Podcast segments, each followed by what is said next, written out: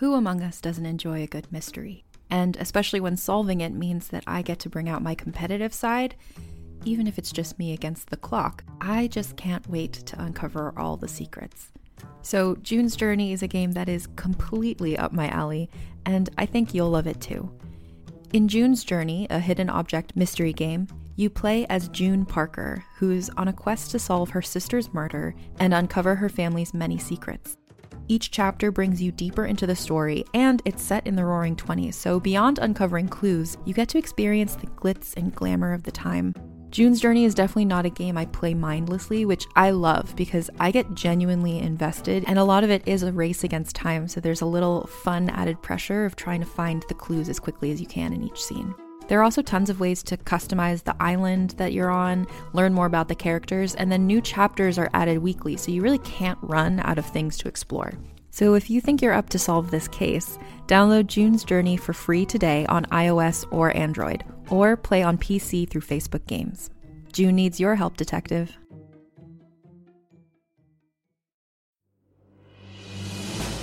Welcome to the serialized audiobook Pandemic, Book three of the Infected Trilogy, written by number one New York Times bestselling novelist Scott Sigler, performed by Phil Giganti. Pandemic is also available in print, ebook, and unabridged audiobook. For links to purchase any version, visit scott sigler dot com slash pandemic. Chapter fifty-seven. Port. Cooper and Jose worked to tie the Mary Ellen Moffat to the long pier. Jeff was in the pilot house, managing the fine maneuvering that brought the ship into place. Waiting at their slip were three vehicles, a white van, a long black limo, and a pickup truck. Four Chinese men stood outside the white van. They wore jeans and sweatshirts, very nondescript, but Cooper wouldn't have wanted to bump into any of them in a bar. Hands in pockets, shoulders shrugged against the cold, they clearly hadn't understood that the temperature at the docks was usually the same as the temperature out on the water. Maybe they were here to help Steve and Bopan? The pickup truck's doors opened, and two men, properly dressed against the cold in work jackets and insulated pants, stepped out. They had the burly look of dock workers. They approached the Mary Ellen. Cooper had no idea who these men were either. He noticed that when the dock workers came forward, the Chinese men shrank back, just a little bit. The limo was the most interesting of all. A man in a chauffeur's suit, the driver, obviously, stood in front of it, a drop-dead gorgeous woman on each arm. The women were laughing and smiling, but also shivering beneath thick fur coats. Past the hem of their coats, Cooper saw sparkly dresses and high heels. The hanging bumpers on the Mary Ellen's port side ground against the seawall. Cooper was about to greet the two approaching men when a voice called out from behind him. "Wait!" He turned to see a bundled-up Steve Stanton rushing out of the cabin door. Steve ran across the deck, two overstuffed laptop bags strung around his shoulders. And not far behind Steve, Cooper saw Jeff descending from the bridge. Steve slid to a stop, pointed at the dock workers. "I hired these men," he said in a rush. "And a bonus for you." He pointed to the limo. Or maybe at the girls. Cooper wasn't sure. "A bonus?" Steve nodded hard. "Yes, for such a good job. I have two nights at the Trump Tower for everyone. All paid for. The limo will take us there." Jeff joined them, a wide smile on his face. "Stop the presses," he said. "Did I hear you say you bought us two nights at the Trump Tower and a limo ride with some girlies?" Steve nodded furiously. He seemed overly hyped up. Stressed, maybe? His eyes kept darting to the cabin door. Was he waiting for Bopan? "My way of saying thanks," he said. "And maybe we can all get a beer after we check in?" Cooper frowned. "You're there, too?" Cooper just wanted to be rid of the guy who bothered Jeff so much. Although at the moment, Jeff couldn't stop smiling, couldn't quit looking at the girls. Again, Steve's eyes flicked to the door. He looked at Cooper, forced a smile. "I need a break, too," Steve said. "If I can hang out with you guys tonight, I'll pay for one more day at our agreed rate. I really think I should uh, be around you for a while." Cooper started to say no. He'd had his fill of Steve Stanton and this weird job. But Jeff put an arm around Steve's shoulders and gave the smaller man a friendly, solid shake.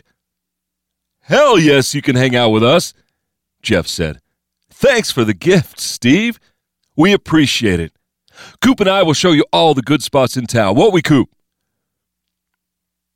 Hours earlier, Jeff had wanted to get as far away from Steve Stanton as possible, and now he wanted to be the kid's best friend. A couple of nights in a five-star hotel and a limo loaded with some high-class ladies could have that effect. "Sure," Cooper said. Cooper pointed up to the two dock workers who were standing at the edge of the pier waiting for instructions. "Steve also hired these guys to help us unload." Jeff slapped Steve's back, then invited the dock workers aboard. He led them to the crane and gave them the rundown on how they'd offload Steve's crates. Steve glanced to the cabin door again, and this time he froze. Cooper looked as well. Bo Pan was quickly approaching, a duffel bag over his shoulder. Inside of it, Cooper knew, was the case recovered from the lake bottom. Bo Pan looked like he was trying to control his temper. "Steve," the old man said, "what is going on?" Steve took a step away. "I hired help for the unloading," he said. Bo Pan looked to the dock, saw the white van, pointed at it. "We have help." "They're not union," Steve said. "We have to hire union labor in Chicago, right, Cooper?" Cooper glanced at the Chinese men near the white van. They were edging closer, like they wanted to approach, but were waiting for instructions. Bo Pan looked furious. Cooper thought of pointing out that they could have unloaded themselves and therefore didn't need to hire help, union or otherwise. But Steve looked more than on edge. He looked afraid. Steve was the one in charge, wasn't he? Or had this all been some kind of strange sham all along?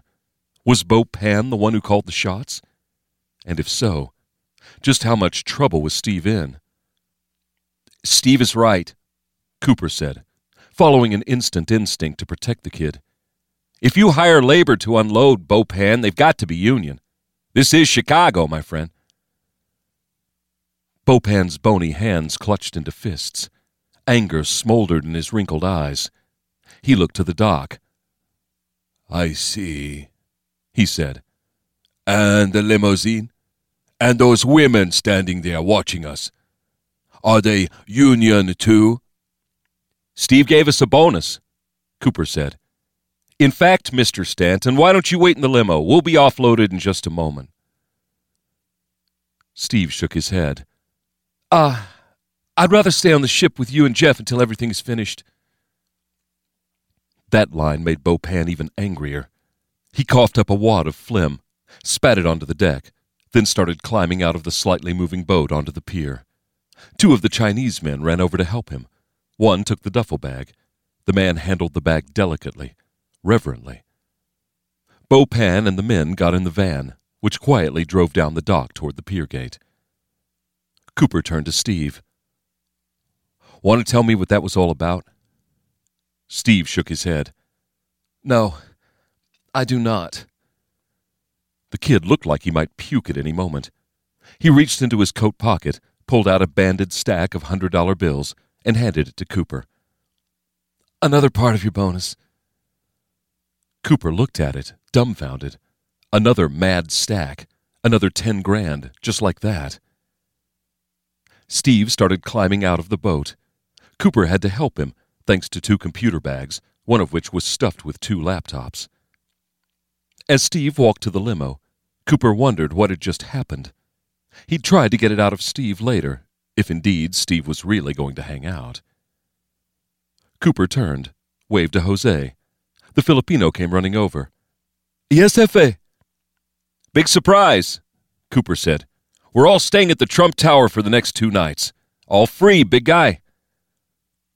Jose's smile faded. "A tower?" "A hotel," Cooper said. "Big one. Fancy as hell from what I hear. Steve paid for it. We even get a limo ride." He nodded toward the long black car, the shivering girls.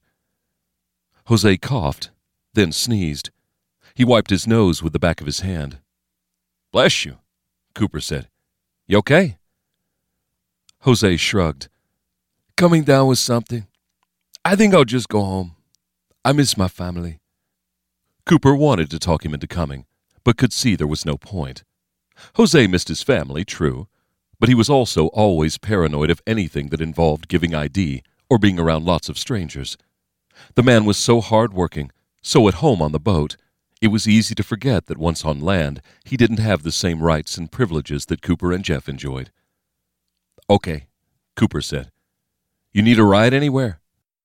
Jose shook his head. "My cousin is coming to get me.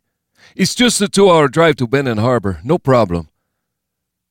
He coughed again, much harder this time. His eyes watered. "Damn, dude," Cooper said.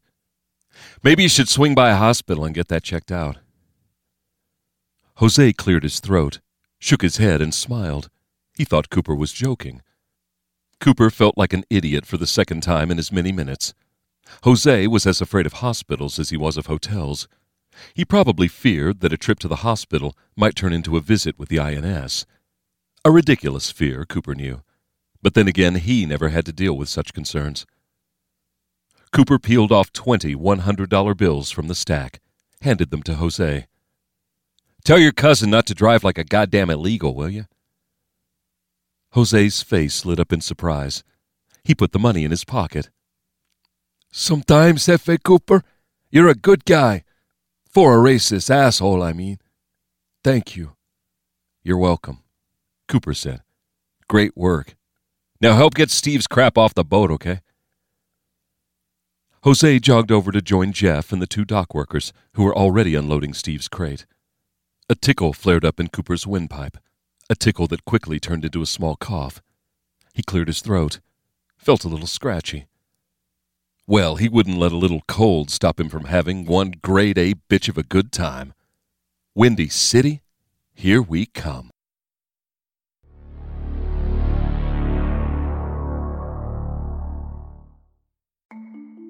As a podcast network, our first priority has always been audio and the stories we're able to share with you. But we also sell merch, and organizing that was made both possible and easy with Shopify. Shopify is the global commerce platform that helps you sell and grow at every stage of your business, from the launch your online shop stage all the way to the did we just hit a million orders stage.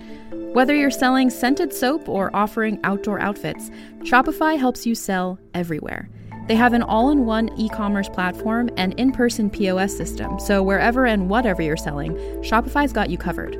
With the internet's best converting checkout, thirty-six percent better on average compared to other leading commerce platforms, Shopify helps you turn browsers into buyers. Shopify has allowed us to share something tangible with the podcast community we've built here, selling our beanies, sweatshirts, and mugs to fans of our shows without taking up too much time from all the other work we do to bring you even more great content. And it's not just us. Shopify powers ten percent of all e-commerce in the U S. Shopify is also the global force behind Allbirds, Rothy's, and Brooklinen, and millions of other entrepreneurs of every size across one hundred seventy-five countries. Because businesses that grow, grow with Shopify. Sign up for a one dollar per month trial period at shopify.com slash realm, all lowercase. Go to shopify.com slash R-E-A-L-M now to grow your business, no matter what stage you're in. Shopify.com slash realm.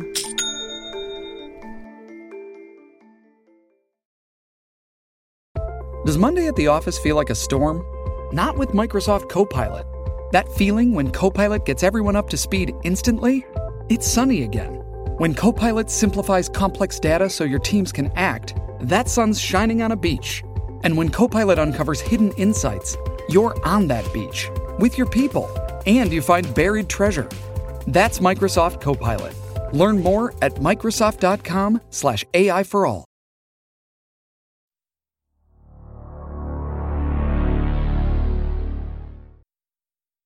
Chapter fifty-eight. Frequent Flyers. Bo Pan put a bottle of water and a tin of sucrets on the counter. The cashier grabbed it, ran it across the scanner, spoke to him without looking up. "Hello, sir," she said. "How are you today?" Her name tag said Mara. She held out her hand. "That will be seven fifty-five. Bopan adjusted the strap of his carry-on bag so he could get at his wallet, then handed over the money. When he did, his hand touched hers. Neutrophils detected contact, reversed their grip, letting go of Bopan and clinging to Mata instead. In two days, she would kill her husband by driving the point of a clothes iron into the back of his skull. "Would you like a bag, sir?" Bopan shook his head. "No, thank you. I am fine." She offered him his change. "Thank you for shopping at Hudson News." He took his money, moved to the magazine rack. Bopan pretended to look at the covers showing bright cars, men with too much muscle, or women showing too much skin. Americans certainly loved big breasts. He tried hard to stay calm. His contact was late. His plane boarded in ten minutes. What if Ling didn't show? He unwrapped a sucrette and popped it into his mouth. Cherry flavor. He liked that. His throat was scratchy, and it felt like he had a fever coming on. Bopan heard the rattling of wheels rolling along the concourse's tile floor. He looked up just as Ling rolled a dolly into Hudson News. The dolly held five blue plastic trays, each loaded with soft drinks. Ling met Bopan's eyes, but didn't acknowledge him in any way. Ling rolled his dolly of drinks toward the glass refrigerator. Bopan turned quickly to follow. When he did, he bumped into Paulette Duchovny from Minneapolis. Bopan's hand came up immediately, reactively touching Paulette's bare forearm. "Oh," he said. "Sorry, sorry." Three hours from that moment, Paulette would be back in Minneapolis. Two days after that, she would infect seven other people, including her son Mark and her daughter Cindy. Mark and Cindy would lock up the house and stand guard as Paulette transformed into something that was not fully human. Before the sun set on the fourth day, Paulette Duchovny would do what a voice in her head told her to do. She would murder a family of five in their home, ending the slaughter by gutting a three-month-old baby. Paulette smiled at Bopan. "That's okay, no problem." He nodded again, then walked to the refrigerator. Ling was already there, the glass door pinned open by his dolly. He was pulling bottles of Coke out of the plastic bins, then reaching into the refrigerator to place them behind the bottles that were already there. Ling saw Bopan, then took a step back and gestured at the open refrigerator. "Go ahead, sir." "Thank you," Bopan said. He grabbed a Coke. "Oh," Ling said, then reached down to the floor and picked up a black fanny pack. The pack's pouch looked like it held something cylindrical, perhaps about the size of a travel mug. He offered it to Bopan. "You dropped this." Bopan's heart hammered in his chest.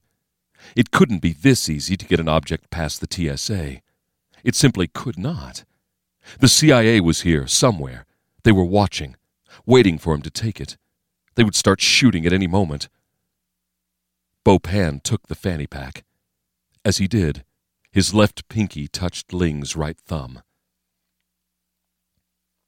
In three days, Ling would be dead, a leaking bag of fluid slowly sloughing off of a prone skeleton.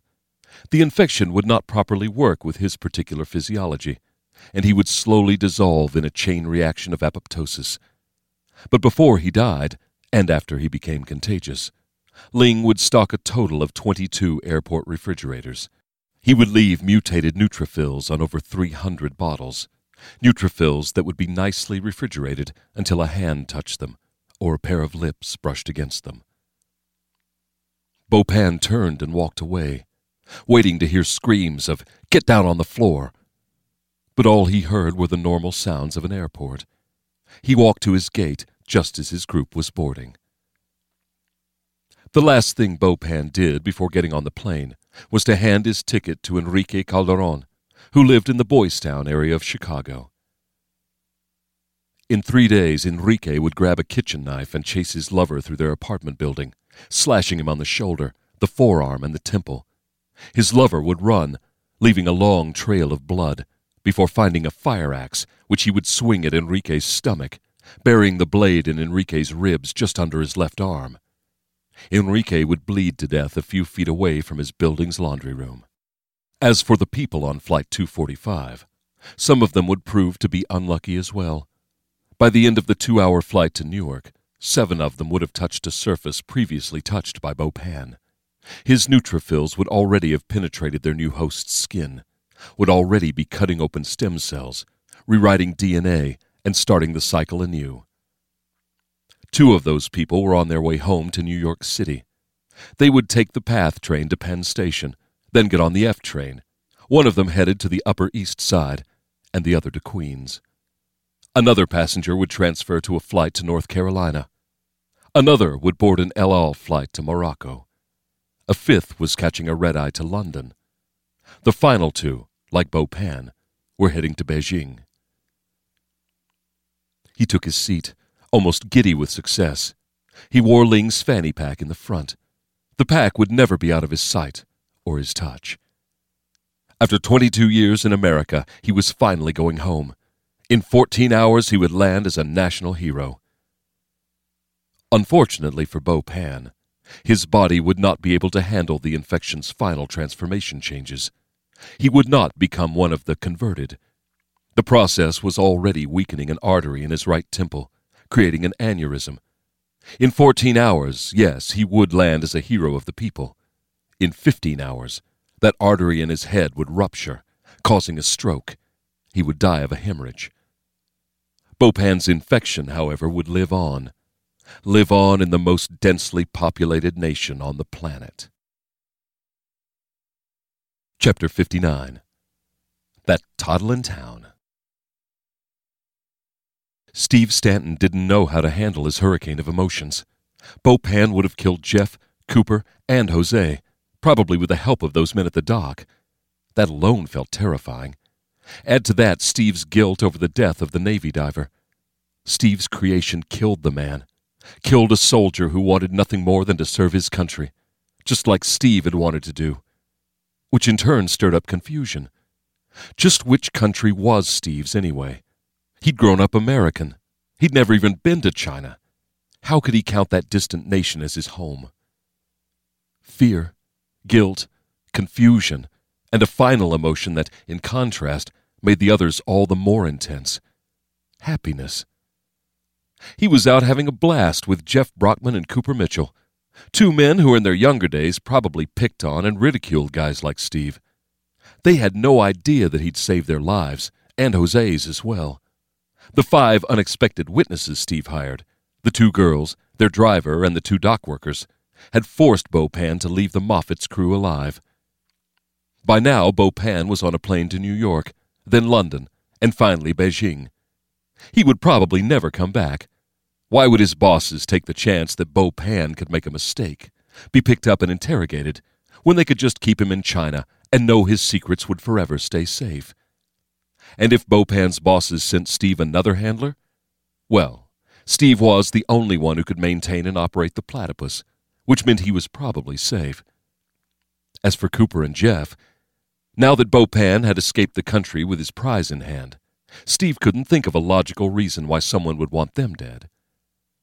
Still, Steve knew he would spend the rest of his life wondering if someone would come for him, and his parents maybe. Someone who would want to tie up loose ends and silence anyone who knew anything. Cooper and Jeff had picked up on Steve's troubled thoughts and applied what seemed to be their cure-all for any affliction, drinking. The three of them sat in a booth at Monk's Pub. This was their third stop of the night. Steve was already drunk. They had had old-style beer at a dive bar called Marie's Riptide Lounge, then moved on to far more fancy trappings and expensive scotch at Coq d'Or, and finally landed at Monk's. Steve had lost track of the drinks he'd consumed. Three beers? Or was it four? And those two shots. Had they contained more than the standard one and a half ounces of liquor? Based on the way his head was swimming, it seemed like they had. Monk's was packed. Music blared. People laughed, shouted to be heard over the high level of noise. Steve wondered if it was loud enough to damage his hearing. One night wouldn't do that much damage, he figured. Besides, tonight he wasn't some nerd hanging out with his parents and family at the restaurant. He was partying. And the girls. So many girls. Black and white and Asian and Hispanic. Wearing jeans and tight sweaters or more revealing outfits they'd hidden under heavy winter coats. Steve glanced over to the bar, to a blonde girl with glasses he'd been staring at earlier. She was staring back at him. She smiled. Jeff smacked Steve in the arm. "Too bad about those limo ladies, my friend," Jeff said.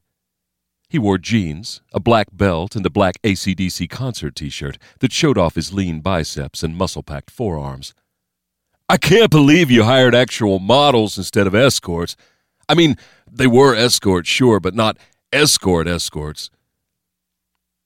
A tap on his other arm, Cooper. He also wore jeans, but with a gray sweater that made him look like a college professor. "Jeff is a sad panda because you didn't hire hookers," Cooper said. "I'm not sad," Jeff said. "Just saying a little limo shag is never a bad thing. Hey, Steve-o, you going to pick out something to eat or what? We need to get some food in you or you're going to pass out on us, and there's way more drinking to be done."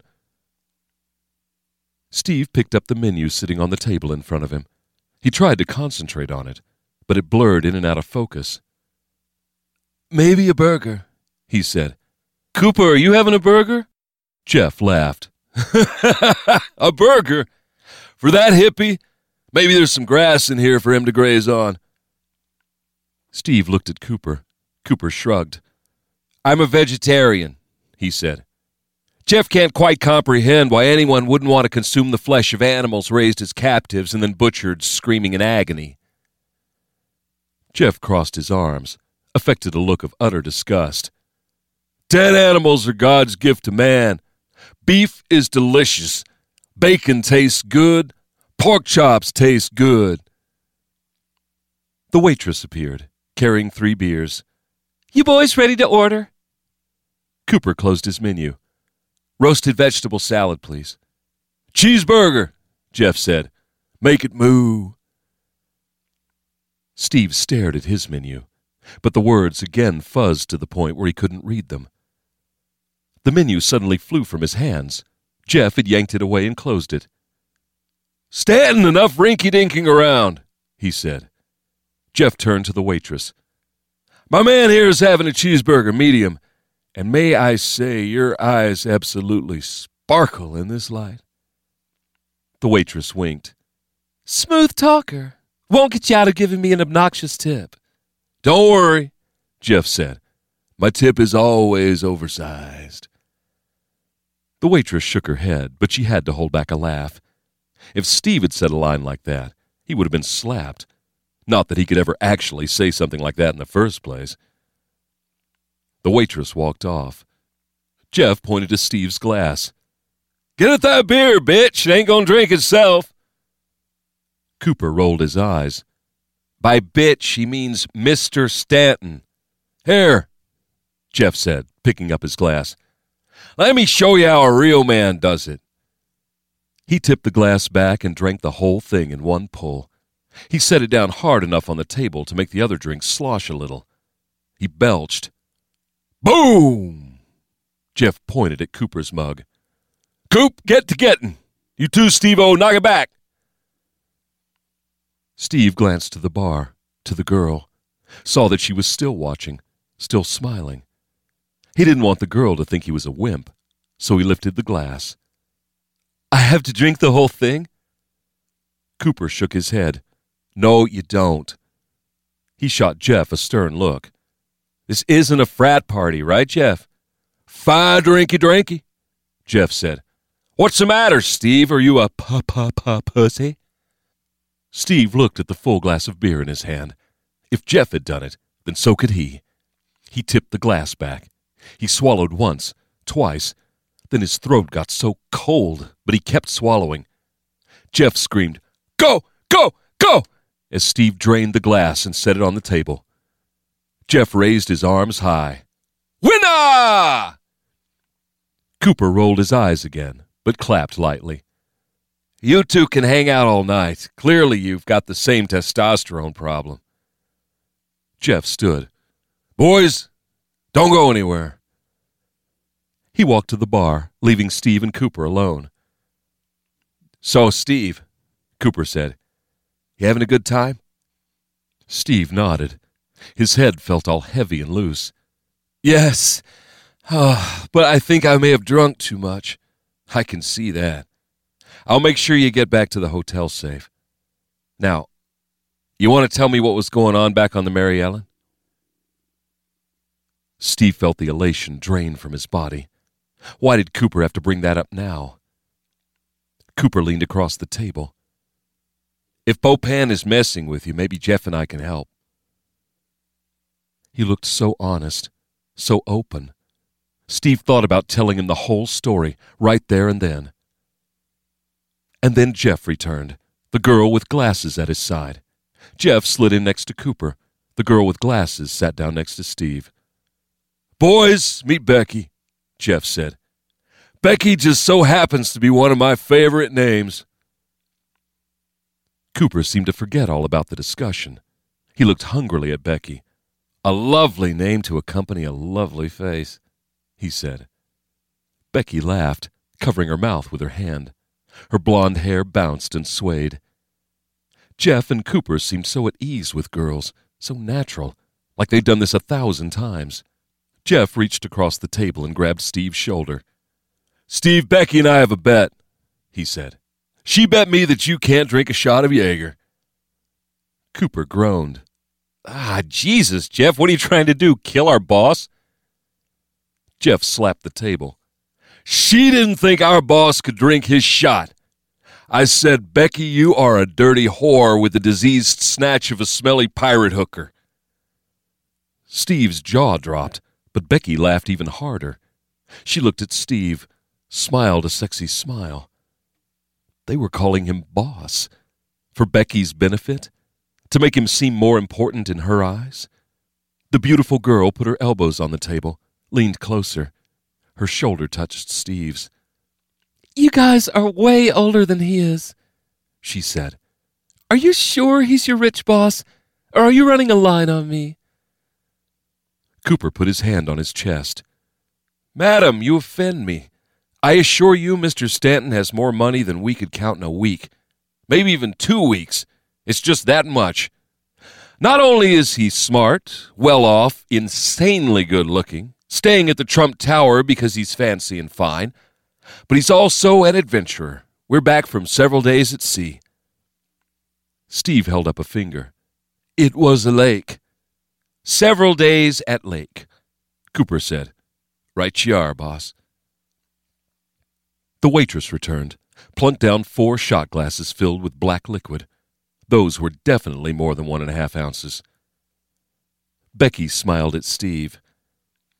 The bet is that if you can drink one of these, I have to kiss you. Steve stared. He swallowed. And if I can't? Becky leaned even closer. Then you have to kiss me. Yes, this was really happening. Drunk or not, this was really happening. Steve grabbed the glass, tilted his head back, and poured it all in. His mouth rebelled almost instantly. How awful! It tasted like moldy licorice. It burned going down. He felt his stomach roil, but he wasn't going to throw up in front of the prettiest girl he'd ever spoken to. He turned the glass over and set it on the table, the awful taste still clinging to the inside of his mouth and his nose as well. Becky put her hand on his chest, pushed him lightly until his back pressed against the booth seat. She turned to her right, then raised slightly and slid backward into Steve's lap. You win, she said. She kissed him, slow and warm. Steve's body seemed to melt. Becky's hand held the back of his head as her tongue slid into his mouth. He felt himself grow hard instantly, knew that she felt it too, and she didn't move away. He heard Jeff screaming something supportive yet obscene, but Steve's world narrowed to the kiss, to the girl. This was the greatest night ever.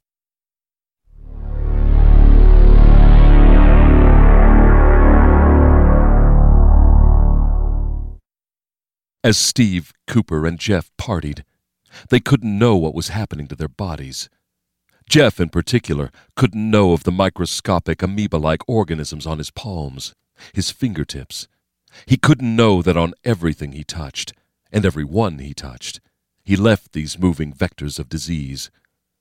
A waitress picked up a glass. Contact. The bartender put his hand on the bar where Jeff had done the same only moments earlier. Contact. A drunk man bumped into Jeff. Then they shook hands to make sure no one was upset. Contact. Jeff made out with a woman who had put in a long day at the office and just needed to blow off some steam. Contact. That night, two dozen people would leave the bar with crawlers already burrowing under their skin, already seeking out stem cells, already changing them into something else.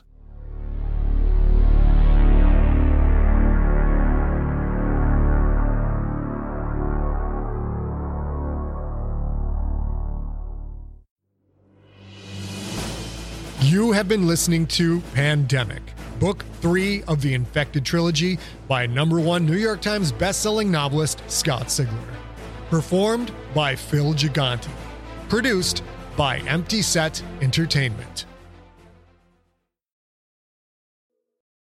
Hey, it's Mae Whitman, and I play Frankie in the New Realm podcast, The Sisters. The Sisters is about a museum curator of medical oddities who investigates the origins of a mutated skeleton with two layers of bones. Seven ribs are completely fused. And you have no idea where this came from? No, she was sent here anonymously. Mm-mm, not she. They, maybe? Wait. I've never seen anything like this. Soon, she uncovers an extraordinary mystery that connects her present with one family's tragic past in hauntingly dangerous ways. My grandfather was a journalist back in the sixties and seventies. He specialised in strange stories. Who are they? How are they connected to the skeleton? Play the tape. You'll see. Listen to The Sisters wherever you get your podcasts. We dream about it. We both dream about it. How often?